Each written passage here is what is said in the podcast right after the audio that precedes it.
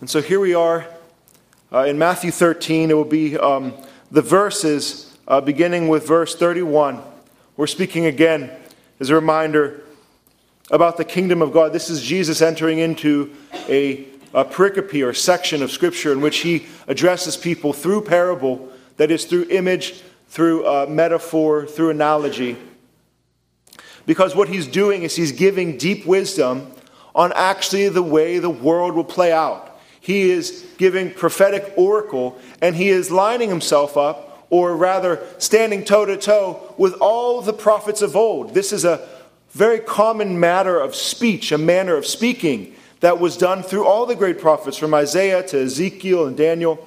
And Jesus is standing on all of that and saying he is the greatest prophet. He is wiser than Solomon. And he has these uh, parables for us so that we would meditate upon them and see and have the wisdom to hear. He always ends by saying, He who has an ear to hear, listen to this. Grab the interpretation and understand it from beginning to end. And so here we have Jesus. In verse 31, we're told that he put another parable before them after he already spoke of the parable of the tares and the weeds and the wheat. He put another parable before them, saying, The kingdom of heaven is like a grain of mustard seed that a man took and sowed in a field. It is the smallest of all seeds, but when it has grown, it is larger than the garden plants and becomes a tree so that the birds of the air come and make a nest in its branches. He who has, I'm sorry, uh, he told them another parable. The kingdom of heaven is like leaven that a woman took and hid in three measures of flour till it was all leavened. All these things Jesus said to the crowds in parables. Indeed, he said nothing to them without a parable. This was to fulfill what was spoken by the prophet. I will open my mouth in parables. I will utter what has been hidden from the foundation of the world. Skipping down after an interpretation. In verse 44, he goes on to mention parable of the hidden treasure. He says, The kingdom of heaven is like treasure hidden in a field, which a man found and covered up. Then in his joy, he goes and sells all he has and buys that field. And the kingdom of heaven is like a merchant in search of a fine pearl, who, on finding one pearl of great value, went and sold all that he had and bought it. So there's a series there of four short, distinct parables. And unlike all the others, Jesus gives no interpretation to these ones. He just lets them sit there. It's almost an invitation to say, This is for you now particularly for us even here in the modern church, to say, I've interpreted a few parables for you. Now here's a few shorter ones. Meditate on these. What is this? What does this mean? He who has ear to hear, let him hear. The whole point of these parables having to do with hiding things. The, the parables are actually about hidden things, but the parables themselves are hidden things. Interpretation actually isn't even given for us today. They're hidden. They're secret, they're inconspicuous. And so we see in these four parables, there's two and two which match in some way. To say the first couple deal with an inconspicuous beginning that ends with great and tremendous influence. And the other two parables, dealing with treasure and pearls, have to do with being inconspicuous, they're hidden. Where's that pearl? Where's that treasure? But then it ends with great wealth, tremendous, tremendous riches. Jesus put these parables together before us today because you and I know, we know enough to know that these are the things that we very much struggle with our whole life, which is essentially wealth and influence in our varying degrees. Maybe you're not one of the most wealthiest people in the world, but you always would be a little happier to have more. And maybe no one's trying to get you on late night talk show hosts, but you would wish that others would respect you, honor you, and value your opinion. You'd have some influence. Some influence, some money, and they usually go together. And here we have with these parables those two exact things. Because that's what they were looking for for him. If you are the Messiah, they said, show us a sign. After all the miracles and wonders he did, what are they looking for? This. If you're the king, if you're the guy, start doing that stuff. Start doing the big stuff. Start being very wealthy and influential and start exerting your will and doing your kingdom. If you're going to be the king of the Messiah of the Jews to come, start doing it. Right? You can see how he put this. And so Jesus plops these parables there and says, Your frustration, your misunderstanding of me is here for you to see now. You misunderstand me because you misunderstand my Father's kingdom. You misunderstand the whole purpose of all the prophecies of old and the plan of God's redemption. And so He, God, Jesus, can unlock that wisdom through these parables to give them the right understanding or interpretation. That it is about power and influence and wealth, but in God's perspective, in His plan and process. So perhaps you've heard maybe 15 or so years ago, you might have heard the name Bernie Madoff. Right? He kind of made a big deal in the news. Uh, it was in 2008 he was caught uh, for the largest Ponzi scheme in the history of the world. So that's how you know you really did it. It was $65 billion of corrupted money stolen. What's amazing about this story is it wasn't with Bernie Madoff, he was tricking the best. He was an investor in New York City. And everyone that invested with him, a lot of people that did, were also investors in New York City. So they kind of know what they're doing. Granted, he took a lot of other people's personal retirements and, uh, you know, just people who just trusted him. But there were a lot of people that thought he really knew what he was doing. The story of Bernie Madoff is insightful because he was all about wealth and influence. See, in the early 60s, he started his own opening trading company. He was a young guy who actually had a middle class background from Queens, but he's very ambitious and wanted to do something with his life. Everyone says is the investigation happened after the fact. They start to create this biography for a person. Who does something like this? Oh, just an average person with an above average IQ that wants to do something like this? You and me, maybe in different circumstances, in our sin, apart from the grace of Christ. The whole point of Bernie's life is that he went and said in 1960 he would open a trading company, and it was doing well for a while. He was making good investments. A couple years later, there was a little bit of a crisis in the 60s with a Japanese market or whatnot, and he wasn't able to give back returns for his investors, those who actually were looking for maybe like a 15% return, which he was doing pretty well regularly, everyone thought, which was amazing. So he invested, but he lost $3,000 back in 1962. And instead of going to his investors and explaining that they suffered a loss this year, he borrowed money from his father in law and then lied to those who were with him and said that he got out in time and he's a great investor and he saved them a lot of money. And that was the beginning of history. And so he started investing and getting more clients. And what happened? He began to develop a very good reputation as one of the most savvy, New York type business investors in the whole world. And he was on all the alphabet stations ABC, MSNBC, all of it. He was the guy. And that's a great thing. He loves it. This whole time, it's a lie. As people were investing with him, his sons worked with him, actually did trading on one side. He did all the investing. The trading company was real. His sons had no idea he was tricking everybody. What he did was an absolute Ponzi scheme. A Ponzi scheme in the sense that you rob Peter to pay Paul. You take people's money from here and give it to other people's money over here, but no one actually invested anything. It just translated hands from one person to the other. And he did this with some of the most savvy business type people in the world just straight up sent them letters and lied about all these statements. They didn't have any of that money. He tricked them all. They, they did an investigation once they caught him because he actually turned himself in. And they speculated that in the 1980s, when he really started to do this, he funneled all this money from other people, put it in a big checking account for billions of dollars, and just would write people little checks as they wanted to make withdrawals, and kept all the extra money for himself. Never invested one ounce of it. People lost their whole life savings because what drew him out was the 2008 crisis, where everybody wanted to withdraw their money. And then he said he had to talk to his sons and pulled them into his personal library and said, His sons, he worked with them his whole life.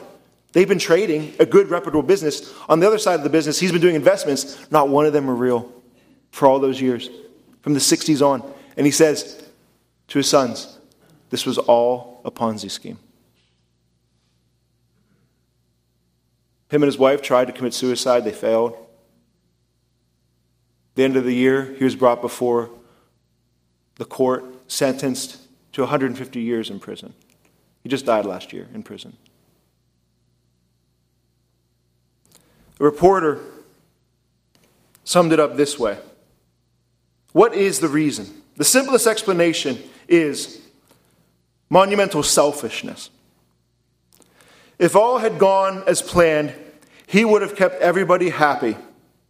His strongest motivation for as long as he was around was to accept approbation.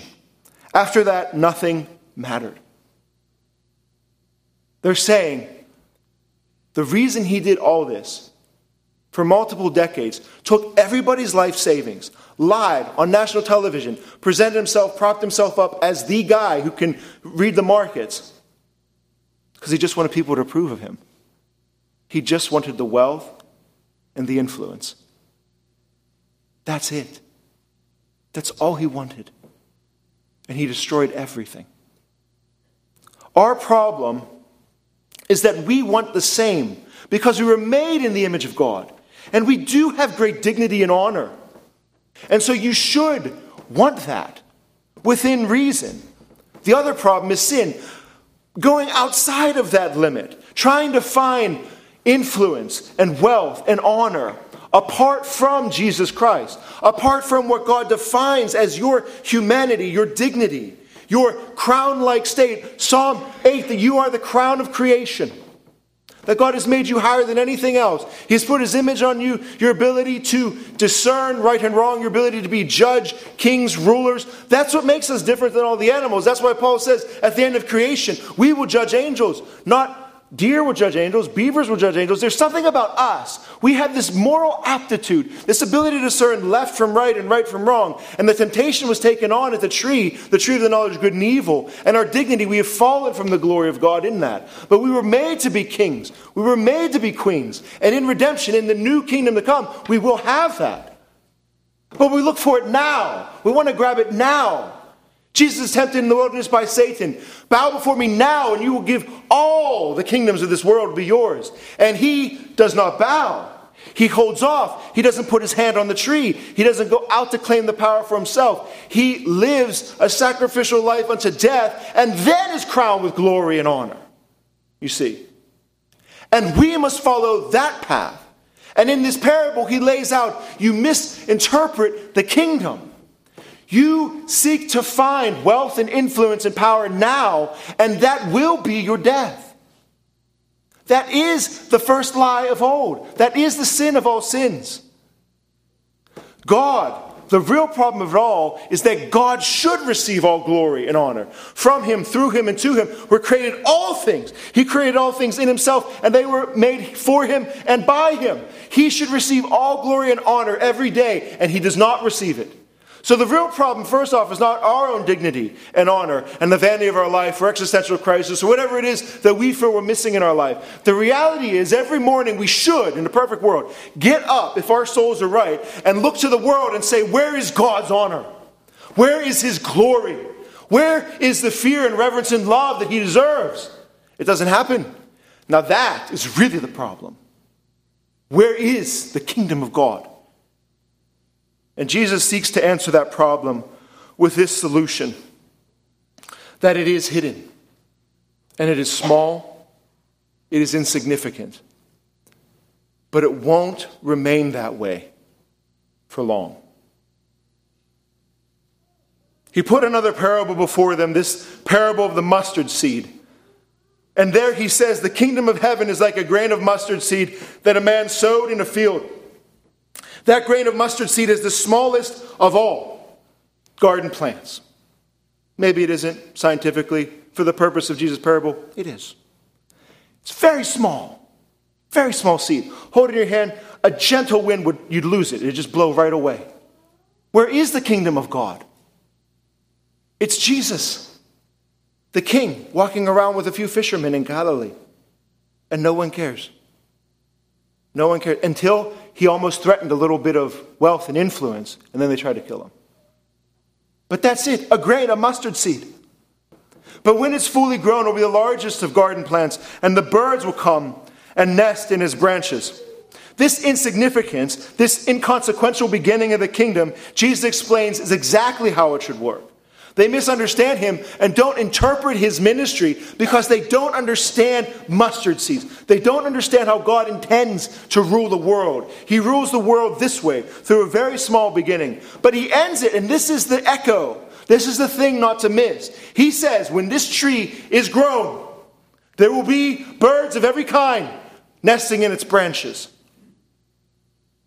That's, that is an echo. This is Jesus speaking parables. This is Jesus the prophet. In Daniel 4, you find places in Scripture where there's a lot of talk of birds and trees and kingdoms. Daniel 4, a vision comes upon this man, this king of the Babylonians, Nebuchadnezzar. He is given a dream of a tree in the midst of all the earth that grew strong, and its top reached to the heaven, and it reached out to all the earth. And then an angel comes by and decrees that the tree should be cut down and destroyed. And he wakes and he's bothered by the dream. And he goes to interpreters, he goes to his wise men, and he goes to Daniel particularly and says, What does the dream mean? And Daniel interprets and says, The tree is you. You will be cut down, O King Nebuchadnezzar, until you acknowledge that the Lord is king over all kings. And he installs and builds up and tears down whoever he wills. And you will be given the beast, the mind of a beast. You will be degraded and deformed. We're told that that tree grew, though, so that all the birds in the earth nested in its branches. So you see a tree with birds nesting. And that was about a Babylonian kingdom, a real legitimate kingdom that is historically found in our world and ruled most of the known world at the time. So don't spiritualize this mustard seed. Do you see what Jesus did? This tree is going to grow, and birds will nest in the branches. He's echoing back. This tree is going to be like a Babylonian kingdom. But it's more than that. Even with Ezekiel 17, we're told that there's another story about trees and birds and kingdoms. But this time it's a parable, literally a parable from Ezekiel as Jesus giving a parable about trees and birds and kingdoms? Do you think he's doing that on purpose?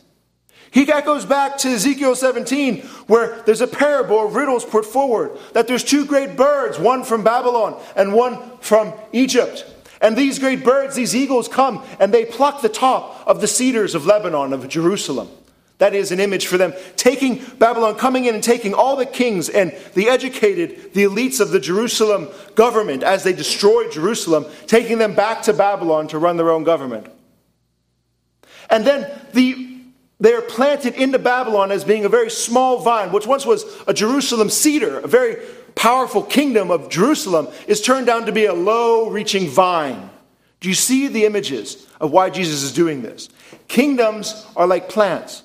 There's very great cedars. There's conquered kingdoms that are like small little vines. They're very humble, low to the ground. Well, those vines would reach out and try to make a covenant with Egypt. They'd have a big war. Everyone's destroyed. All these images are just laden in everything Jesus is saying. If we don't know these images, we miss it as just that parable, that little parable within a little picture of a frame. But reality this parable, Jesus is tapping in to all of the oracles of old. That he's saying you're missing the kingdom because you don't understand Ezekiel 17. You don't understand Daniel 4. That I am fulfilling those prophecies that you think I'm not fulfilling. I am getting there. There will be a great tree. Because Ezekiel 17 goes on to say, after all this, 1722, a new tree will come and be planted. God says, I myself will take a sprig from the lofty cedars of Jerusalem and Israel and set it on the mountain and it will bear a branch and will produce great fruit and become a noble cedar. I'm going to take one of the, one of the noble people from Jerusalem, someone from the line of David. I'm going to take him and I'm going to plant him back. And it's going to grow. It's going to become a noble cedar, a big tree again, not a little vine. It's going to be a great big tree again. And then the next verse, it says, Ezekiel 17 23, and under this tree, under it will dwell every kind of bird. In shade of its branches, birds of every sort will make nest. Do you see why Jesus said that? Do you see what he's saying? That's me. I'm being planted now. I'm just a little root I'm just a sprig, just a, just a little tiny little baby tree. I'm being planted here in Jerusalem. I will give out my life. I will sow my seed into the soil like grain is harvested and falls. But when that seed comes back, it will bring a huge harvest. I'm the first fruits of the many to come after me. You and I are born. He is the first fruit, and we are born after him. Do you see all of that laid out here? That there's a very small seed laid, but then a tree is going to grow. The kingdom of God will expand. And then he says, as all the old prophecies say, birds will come. Birds from every nation will come and find place in these branches. All the kingdoms of the earth, all the nations of the world will be inside this tree, inside the kingdom of Jerusalem, because of the Messiah, because of the mustard seed that was sown. That is Jesus saying the very inconspicuous, very inconsequential beginnings, and with tremendous and influential results. He told another parable, and he says the kingdom of heaven is like leaven, a woman that hid three measures of flour until it was all leavened. Three measures of flour is measured out to be around 50 pounds of dough. What they would do is they would take a previous made batch of dough that was old and fermented, and they would put it inside the new batch of dough. That fermentation would expand. That would be the expansion of the leaven to make the new batch of bread. And every time they made bread, they kept an old piece back, let it get old and fermented, and put it into the new piece. How amazing is that when you think of what was the old covenant and all these prophecies and the new covenants coming with Jesus? But that leaven goes throughout the whole bread. 50 pounds, they say, would make a hundred, uh, enough bread for a hundred people. You see? See the expansion? You see how it starts inconsequential? You look at that lump of dough, you can't find the leaven, it's not in there, it's not in there for you to see, it's hidden, it's inconspicuous, it's not accounted for. The world doesn't see it, the world doesn't value it. But once it gets in the oven, you can't ignore that much bread, enough to feed 100 people straight up. This is the image of the kingdom. It's starting small. It doesn't look important. It will be impossible to ignore at some point in time, at some point like today, and even further into the future. This is the idea of leaven being influential. We think of this usually negatively, and so oftentimes it will come up in church where there will be a particular um, concern, where someone has um, a notorious, well, sin. Just a sin that's well known to the whole church. And unlike most churches almost everywhere, um, no one will do anything about it. You see, the, the biblical principle of church discipline is like this. See, leaven in Scripture is used for the idea of positive or negative, but the principle is influence. Leaven gets into everything. Once it's in one part of the lump of dough, the whole thing expands and fills. Paul says it this way, particularly in 1 Corinthians 5. Leaven can also be a negative thing of influence. There was a Corinthian perversion, a notorious public sin, where a man was re- having physical relations with his father's wife. Paul says not to associate with someone like that. Anyone who is sexually immoral and bears the name brother, right? He said to deliver such a person over to Satan for the destruction of his flesh, so that he could save his soul for the day of the Lord. That is excommunication, moving someone outside of the church out of love for them, reclaiming them for the kingdom, saying, You are really not a true disciple of Christ. If you can live in this sin and not turn away from this sin, evidences objective reality that we can best see as humans is that the Spirit of God is not inside of you. You don't fear God, you live in gross, open sin, and you're not ashamed at all. We have to move you out of the church. And the reason he gives for that is leaven. He says, Don't you know? Don't you know that a little leaven leavens the whole lump? If we as a church take in sin and let it be publicly known to everybody, and me as a pastor or other elders in the church don't do anything about it, what does it do? The whole culture, everything is, oh, what you know, we preach about sin, but we really don't think it's that big of a deal. Every sermon I ever preached would be a lie. Everything I say would be under the thing of the well known fact that this is just a show. He doesn't really believe that. They're not addressing that at all. That, that's the leaven. That's the expansion. That's where it, even though all our words could be right, we actually don't really think God is holy and we don't really love Him. Even though we'll come here, raise our hands, and say, Lord, you're holy and I love you. But we won't actually get the leaven out. So leaven is very influential, for good or bad. Jesus' word here is that it goes the other way too. I am making a kingdom. I'm putting leaven in something that once it starts expanding, you won't be able to contain it. I'm doing something with my Holy Spirit, and I'm filling believers, and they will be infected, infected with righteousness and holiness and godliness and joy and sanctity and sacrificial love and giving. They will be light. They will be good. They will be salt to the whole world. They will leaven everything. It will produce hundreds of loaves. And no one would have even known that it happened from a first century carpenter's son. It doesn't seem important, but all of history is riding on this. That the reason history continues is this that this is the whole point of the gospel to leaven the whole world with righteousness, influences of the glory of God in all the world.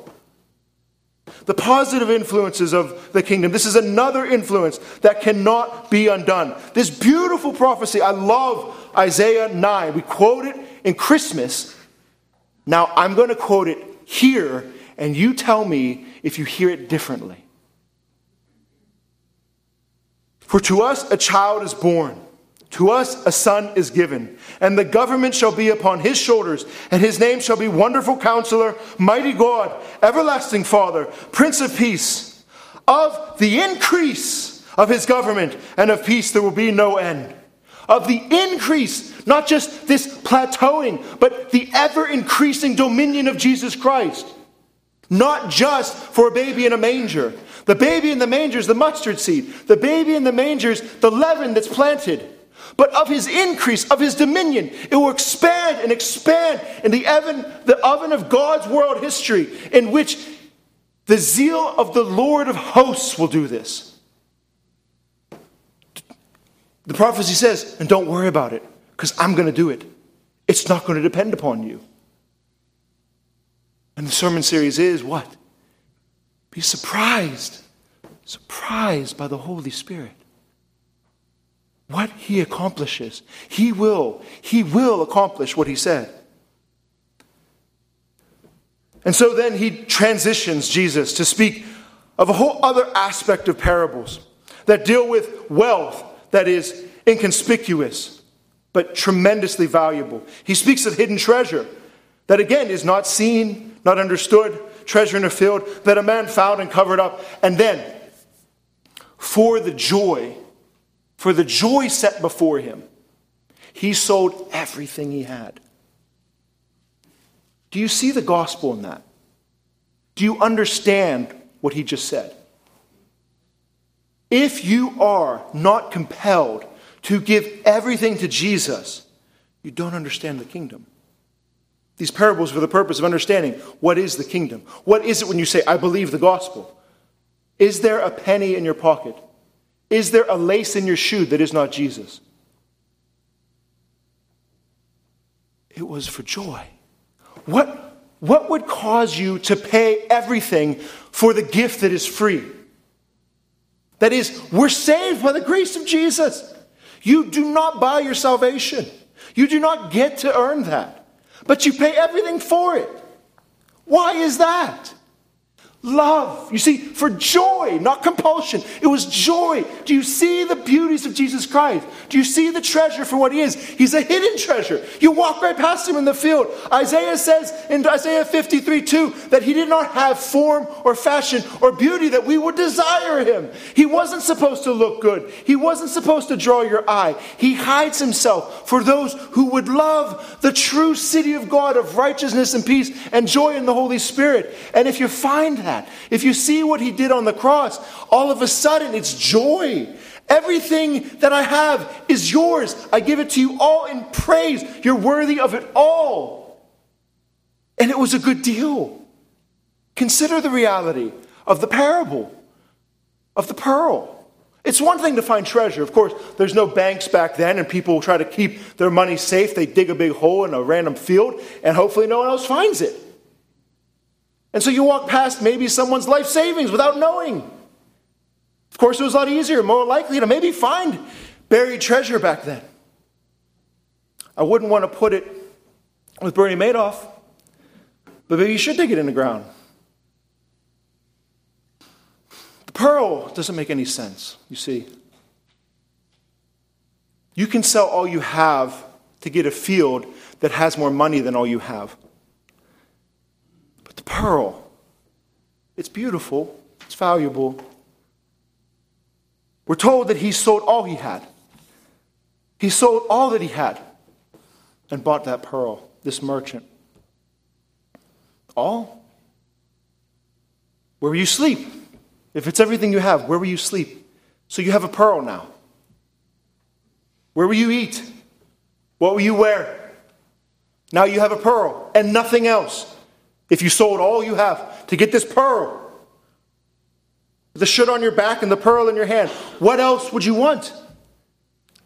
See, the beauty of it is the pearl, it's just beautiful. Do you see? Like, it's not necessarily practical, but it's so beautiful. The kingdom of God and the city that comes, we're told in Revelation that there will be 12 pearls around each of its 12 gates that enter into the New Jerusalem.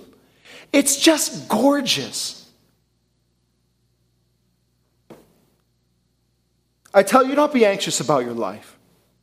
What you will eat, or what will you drink, or what you put on. Is not the life more than food in the body, more than clothing? Therefore, do not be anxious about what you eat or what you drink. Gentiles seek after these, those Gentiles who don't know anything about the real kingdom of God. And then Jesus says, But seek first the kingdom of God and his righteousness, and everything else will be added to you. Do you see the pearl? If I could have that pearl, I don't need food. If I could have that pearl, I don't need clothes. I don't need shoes. I need to have the righteousness of Christ. I need to have Him.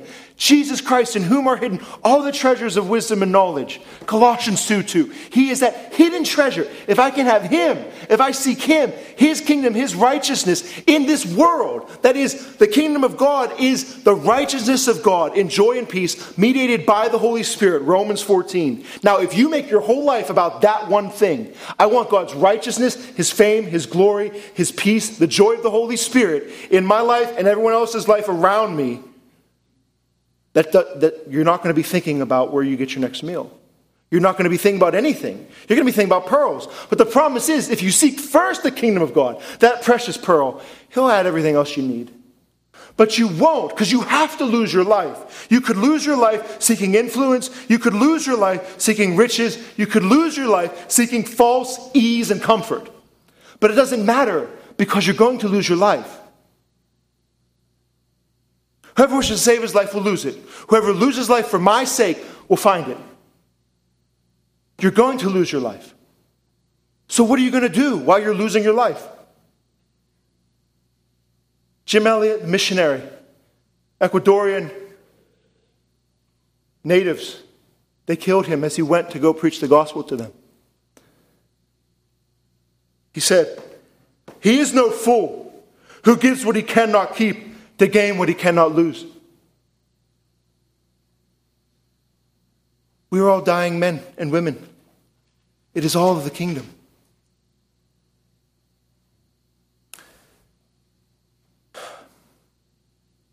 We'll close with Colossians. It says, as Paul says, Jesus Christ, the knowledge of God's mystery, which is Him, in whom are hidden all the treasures of wisdom and knowledge. So I invite us to pray as we close and consider that, as we cannot lose anything that we do not store up in heaven.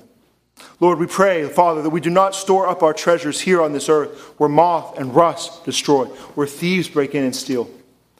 Lord, we put our treasures in heaven. Lord, we have walked past the field. We have stumbled across the treasure, the beauties of Christ. Lord, we pray that you would show us your beauties in greater ways. Let us not hold on to anything that is down here on this world. But Lord, let us use everything you provide for us to create your kingdom here in this world, as your will would be done on earth as it is in heaven. Lord, we pray and ask for your grace and mercy in this. Lord, we pray that we would be considering the long term effects of the kingdom that is to come, our families and our generations and our children's children, institutions and godly things in all society to serve men and glorify your name, Lord. We pray that we would be living to see this day the kingdom on earth. Lord, and we ask that you would provide all our needs according to this. As we seek your kingdom, Lord, you'll give us everything else, and we trust you in that. In Jesus' name, amen.